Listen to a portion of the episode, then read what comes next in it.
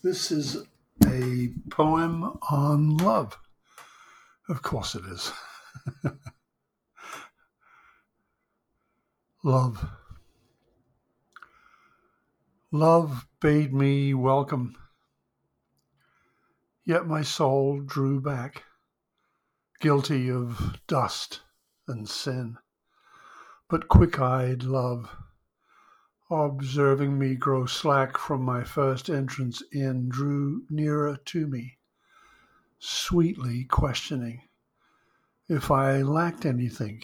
A guest, I answered, worthy to be here. Love said, "You shall be he." I, the unkind, ungrateful, ah, my dear, I cannot look on thee. Love took my hand, and smiling did reply, "Who made the eyes but I?" Truth, Lord, but I have marred them. Let my shame go where it doth deserve. And know you not, says love, who bore the blame?